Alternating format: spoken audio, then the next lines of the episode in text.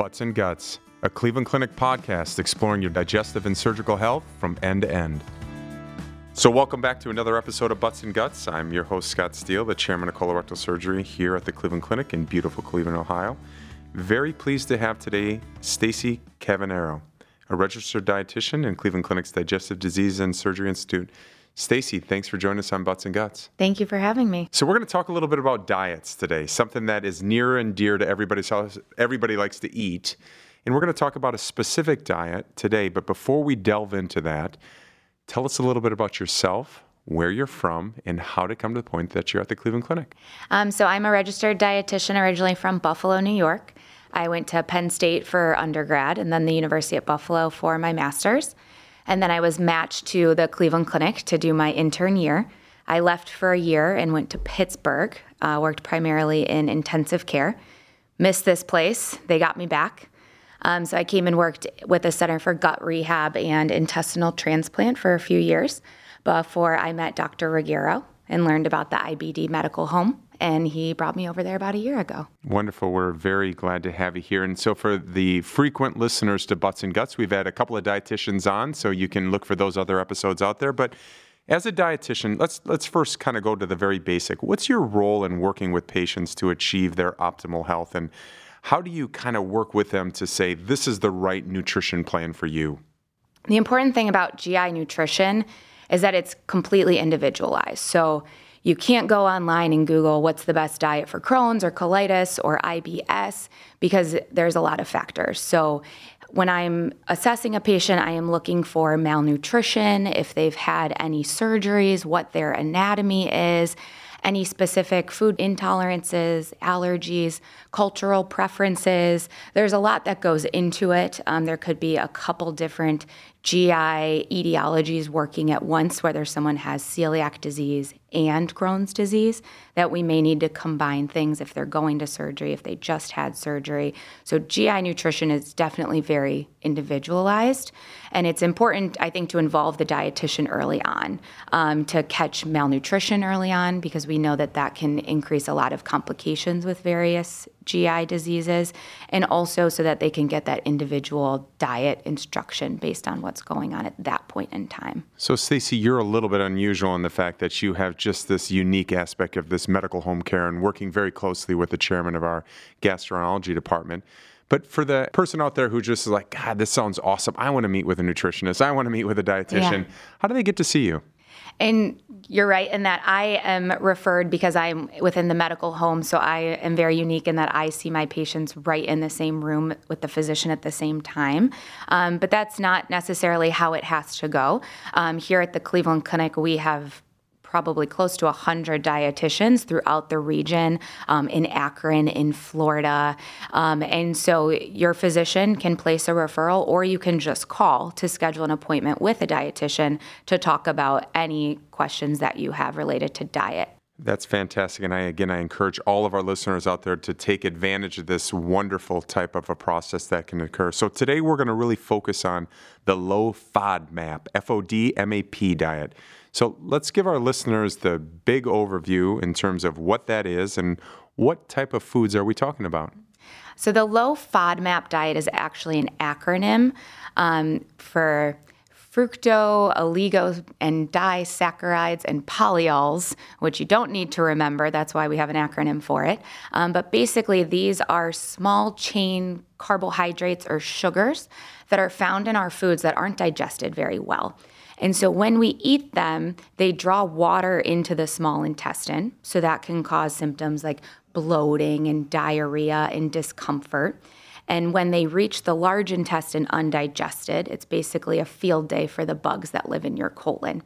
And so they feed on those and they produce air, which causes more gas and bloating and pain and diarrhea. And in certain types of, uh, or certain people, they have a really hard time digesting these types of foods.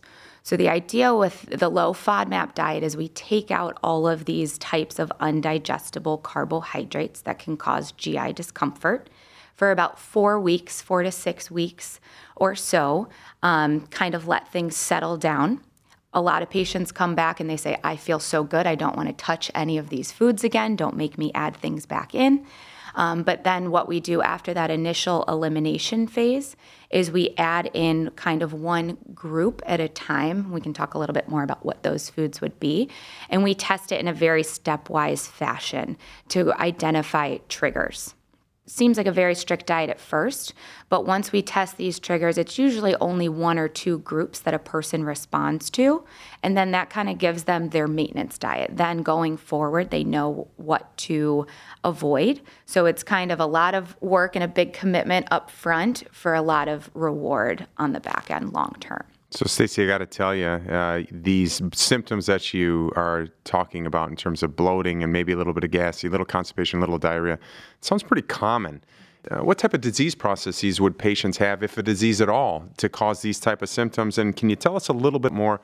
What specific foods are you talking about in terms of this FODMAP? So I would say this is the best researched and studied diet for irritable bowel syndrome.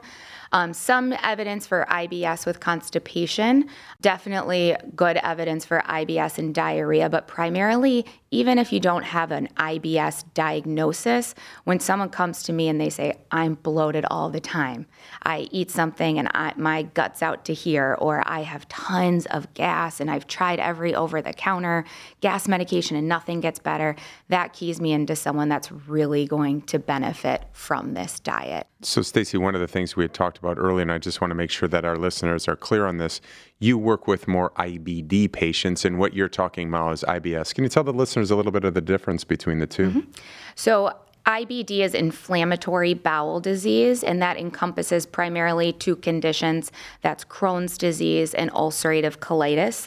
These are conditions that cause inflammation throughout the GI tract that would show up on various testing and imaging irritable bowel syndrome, it can present in multiple different ways, um, but that is primarily symptoms of constipation, diarrhea, bloating, gas, a lot of burping, belching, um, with no inflammatory process. So there's no kind of one medication that can take care of that inflammation. Um, there's no infl- underlying inflammatory process. These are more, this is, it's irritable bowel syndrome. So it's more of just a collection of symptoms. And so that's where really treating the whole patient comes into play with involving a dietitian for diet along with the physician. And oftentimes also we have a GI psychologist who helps deal with stress management and sleep because we know that that plays a role too in this kind of syndrome of symptoms. So uh, let's let's go into the details a little bit more about the condition and about this diet, and then how long is a person typically on this diet? So, foods that are included in the low FODMAP diet, again, meaning limiting these type of FODMAP carbs. What are they, and how long does it typically take to show an effect or not show an effect? And isn't this just telling people to just eat healthier? Great question. And so, a lot of times when people come to me, they say, I don't understand why I feel so bad because I'm eating so healthy. All I'm eating is broccoli and salad and fruit, and I am getting worse and worse. And unfortunately, with the low FODMAP diet, a lot of the biggest culprits of our bloating and gas and pain are fruits and vegetables and whole grains and the foods that we think are healthy. So, kind of the categories that we eliminate one is lactose, um, and that tends to be kind of a trigger that maybe at, at, this point when people come to see me, probably have already tried to eliminate lactose or dairy. Um, so, you can still do things like Greek yogurt and hard cheeses, but really cutting out the milk and the ice cream. The next category is fructose, so that's found in certain high fructose fruits, um, such as watermelon and mangoes. It's also found in honey. It's also found in high fructose corn syrup, which is in everything. So check in your ketchup, your barbecue sauce, your salad dressing, your Sprite, because um, high fructose corn syrup is very widespread. There's also um, fructans. Those are found primarily in onions and garlic. And we do a full elimination, meaning you can't have the pasta sauce, sauce, with onion and garlic. You can't have the barbecue sauce that has onion in there. We do kind of a full overhaul. Foods like broccoli, beans, foods that we normally think are healthy, unfortunately, are a lot of the ones that can cause these symptoms. So, a lot of the vegetables are um, eliminated your starchy beans, um, peas, corn.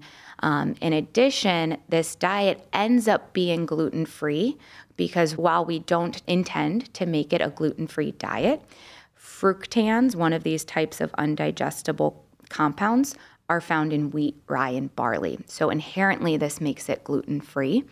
And when we think about gluten sensitivity, actually, in people that do not have a celiac diagnosis, but come off of gluten and then we do a challenge and they feel so much better, and we kind of call it gluten sensitivity, we actually wonder if they're responding to removing the fructans from the diet by removing the gluten. This sounds a little bit onerous, and so let's go through some good substitutes for these FODMAP-rich foods uh, that someone on this diet would basically want to go with. So, you talked a little bit about this before. So, lactose. W- what can they take, and what should they avoid? Absolutely. So, you can still do um, things that are naturally low in lactose, like Greek yogurt or kefir, which is like a drinkable yogurt. But you can also do just lactose-free milk lactose free cottage cheese. Um, you can do dairy free milks like almond milk and coconut milk. Um, you can do hard cheeses still. So you can have a slice of cheddar cheese, um, you can have a string cheese, or um, sprinkle some feta cheese. Those are all still allowed. You can do a little bit of butter still. So butter is available in this one, or do you have to substitute olive oil? Olive oil is usually uh, the recommendation. It's a little bit more heart healthy, but you can still do small amounts of butter. How about the fruits? So, fruits, basically, what we do when we come to see me is instead of focusing on all the ones you can't do, we go through the list of all the ones you can do and figure out the ones that you like. So, you can still do bananas and strawberries and blueberries and pineapple and oranges and grapes, and you still have a good number of options. So, if apple was your go to, well, for the next three or four weeks, we're packing a banana or we're packing grapes it sounds overwhelming, but it does come down to sometimes just tweaking what you normally do. If your go to for dinner was always broccoli and cauliflower, now we can do carrots and green beans and zucchini and um, other low FODMAP vegetables in place. Yeah, that's interesting that you said that the vegetables are on this now. So, what vegetables can you have? So, the big ones carrots, zucchinis, summer squash, green beans. You can do like winter squashes, like acorn squash. You can do still do, although these are starch versus vegetable potatoes and sweet potatoes. You can do spinach. You can do tomatoes. Um, so you do have still a good number of options. And there. what about for the people out there who like uh, like beans and things like that? Those are one of the toughest ones. Besides the green beans, um, all starchy beans are eliminated. So no black beans, no kidney beans. You can't even do a little bit of hummus. Um, no edamame, so no soybeans um, in this diet. That tends to be one of the bigger triggers I find when we add things back in, unfortunately. And then what about alcohol? Is that involved in this process? So there are some low FODMAP alcohols. Um, that one you just kind of have to do your research. Um, so it's not totally eliminated, and now we do have to look at the whole patient, wondering, you know, what else is going on, and maybe alcohol isn't a good idea because it could be triggering them in other ways. But there are some types of alcohol that fall within that. Um, a lot of the high sugar wines and things like that are not allowed, but some of the drier wines are allowed. Of course, we want them to avoid things like fruity drinks where you might find fructose looming, but there are some that do fit. So, Stacy, a lot of our listeners will be hearing this at various points in the year. And so, let's say uh, I'm going on a vacation or the holidays are coming up or something like this. Can I take a little break from this low FODMAP diet and just kind of cheat a little bit and then just go back on it? Or how's a person going to feel if they do this? So I actually tell people wait till after the holidays, wait till that vacation, wait till that wedding, because if you do it halfway, we actually don't have any benefit. And basically, you just suffer by restricting yourself unnecessarily. So it really needs to be done for at least three, preferably four weeks, where it's a total elimination. So at the end of the four weeks, if you don't feel any better, we don't do the reintroduction phase. We say, this didn't work, go ahead. we'll try something else. But if at the end of the four weeks you really feel better, that stepwise approach of adding one group back at a time is so crucial. So even we'll have people people will follow it perfectly but don't come back in, don't follow up and just kind of eat whatever at the end of the 4 weeks and then they aren't able to figure out what it was that was their triggers, which is really important in the long term. So I say find 3 to 4 weeks of your life where you can really really be dedicated to this because otherwise you are restricting yourself and you're causing a lot of stress doing this tough diet, and then you don't get any of the benefits from it. So if people are a little hesitant, I say don't do it then until you're ready. And so, how do you reintroduce these foods? Is it one a week? And while they're in, in the second week, can they keep the stuff from the first week? Or how do you go about Great that? Great question. So, everyone, the intricacies are a little different depending on the center and the preferences, but the big idea is the same is that for me at least, I say, what did you miss the most? If it's onions and garlic, we start there. If it's watermelon, we start with the fructose. And so what we do is we try one food in that group that doesn't have other groups mixed in, if that makes sense, because some foods might be fructose and polyol, and we don't want that kind of confusion. So, for example, fructose, we use either honey or mango, that's really high in fructose. So, we might start on day one, week one, with a teaspoon of honey. Day two, nothing new. Day three, you might do a tablespoon of honey. Day four, nothing new. And day five, I want you to do two tablespoons of honey.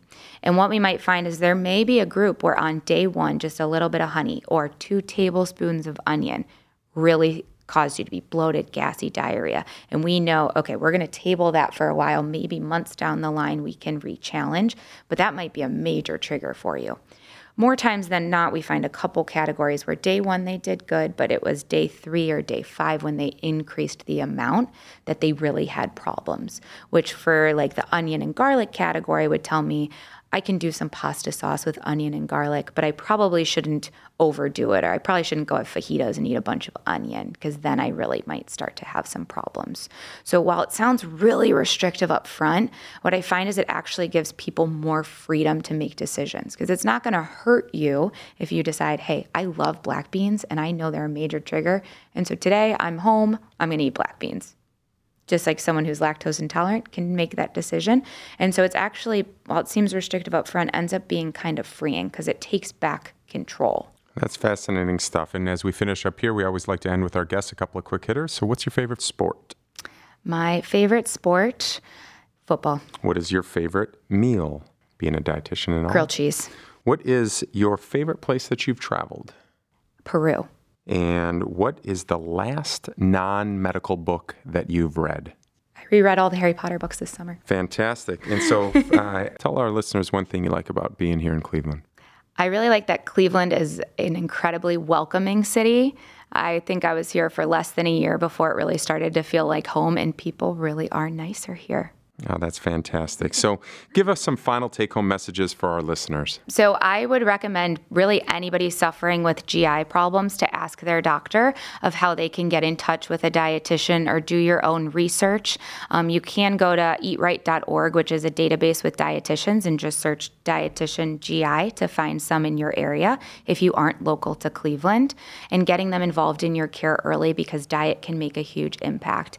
In terms of the low FODMAP diet, it is one of the more studied, um, better established diets in helping irritable bowel or other conditions that have similar type symptoms. So, do some research. If you think that this would benefit you, then talk to your doctor about it. That's fantastic. And so, for more information on nutrition therapy and support programs at the Cleveland Clinic, please visit clevelandclinic.org/nutrition. That's clevelandclinic.org/nutrition. N U T R I T ION. And to speak with a specialist in the Center for Human Nutrition, please call 216 444 5957. That's 216 444 5957. Stacy, thanks for joining us on Butts and Guts. Thank you for having me. That wraps things up here at Cleveland Clinic. Until next time, thanks for listening to Butts and Guts.